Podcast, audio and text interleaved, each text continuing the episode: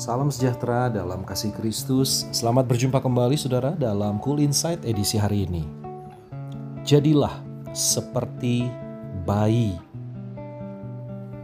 Kehidupan setiap orang adalah misteri. Tidak ada yang dapat menebak dengan pasti apa yang akan terjadi pada beberapa detik kemudian.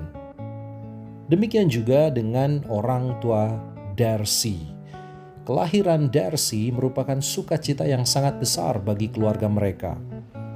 Tetapi kegembiraan itu tidak berlangsung lama. Darcy yang berusia 8 bulan menderita tujuh tumor yang beresiko kanker dalam tubuhnya. Namun bayi yang tidak mengerti akan apa yang terjadi pada dirinya itu selalu tersenyum Bahkan orang tuanya mengatakan senyum Darcy itu yang selalu memberi mereka kekuatan. Senyum Darcy tidak pernah lepas dari bibir mungilnya. Ia juga jarang menangis. Pada akhirnya, dengan mujizat Tuhan, Darcy telah mengalami kesembuhan total dari tumor-tumor itu.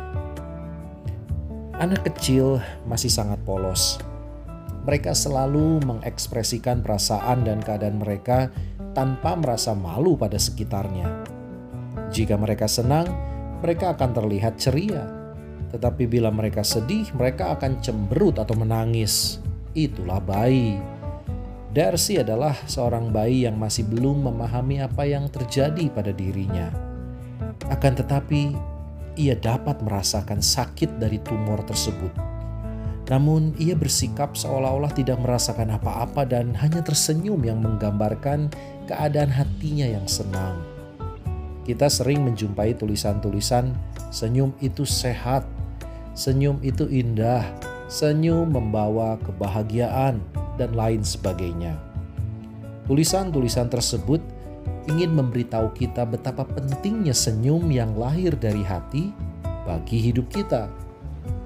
Namun, sepertinya kita kurang memahami bagaimana cara mengekspresikan diri melalui senyum bahagia.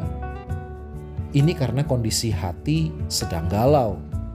Kita adalah orang-orang yang sudah dewasa, berbeda dengan Darcy. Terkadang kita perlu bersikap seperti anak kecil yang seolah-olah tidak mengetahui masalah apa yang terjadi dan hanya tetap tersenyum. Seperti Darcy, karena ia adalah anak kecil yang biasanya menangis di saat ia menderita sakit, namun yang terjadi adalah ia selalu menghiasi wajahnya dengan senyuman ia sepertinya telah mengabaikan rasa sakitnya dan memberikan semangat kepada orang tuanya melalui senyum manisnya, walau ia sendiri belum mengerti apa itu tersenyum.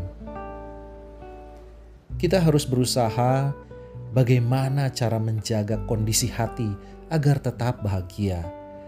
Seseorang yang menderita cacat kaki pernah ditanyai oleh seorang teman, Bagaimana kamu bisa berani menghadapi dunia yang kejam ini dan memiliki begitu banyak teman? Jawabnya, penyakit ini hanya menyentuh kakiku dan tidak akan pernah menyentuh hatiku. Keadaan yang paling sulit untuk membuat kita tersenyum adalah saat sakit, entah itu sakit secara fisik ataupun sakit hati atau sakit perasaan kita Lalu mengapa kita harus tetap tersenyum di kala sedang sakit? Karena dengan senyum yang berasal dari hati akan membuat kita menjadi jauh lebih baik. Kita juga menaklukkan sakit yang kita hadapi. Hanya dengan usaha untuk tetap menjaga hati agar tenang, maka kita bisa bahagia. Semoga terinspirasi saudara. Selamat malam dan selamat beristirahat.